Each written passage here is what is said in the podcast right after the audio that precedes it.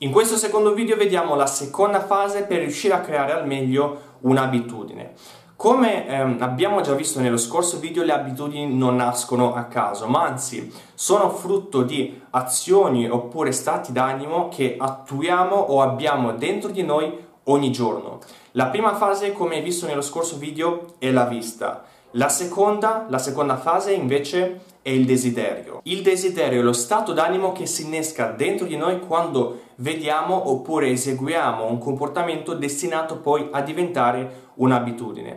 Proviamo quindi uno stato d'animo, qualche cosa dentro di noi che ci attrae sempre di più verso quella cosa. Questo succede molto spesso quando inconsciamente sviluppiamo abitudini poco sane. E perché questo? Perché queste abitudini poco sane solitamente eh, ci, fanno far, ci fanno stare già da subito bene, ci danno subito una botta di energia e di felicità e quindi è proprio per questo che si sviluppano in modo inconscio, perché noi stiamo bene, ok? E quelle azioni subito non fanno la differenza, ma fanno la differenza nel lungo periodo, sul risultato finale. È un po' come mangiare schifezze tutti i giorni, ok?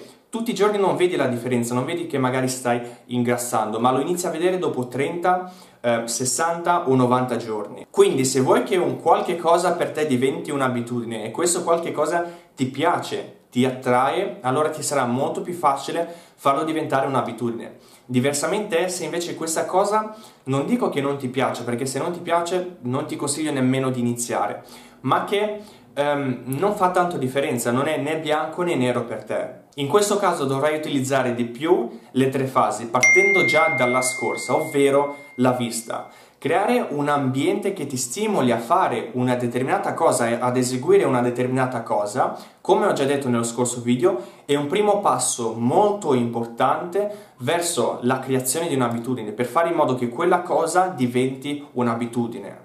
Questo però non basta perché ti serviranno anche le ultime due fasi che usciranno nelle prossime due settimane. Intanto mi raccomando, allenati su queste prime due fasi. E con questo siamo arrivati anche alla fine di questo video. Spero che questo video ti sia d'aiuto e mi raccomando, inizia ora ad allenarti su queste due fasi, su queste prime due fasi e non perdere il tuo tempo.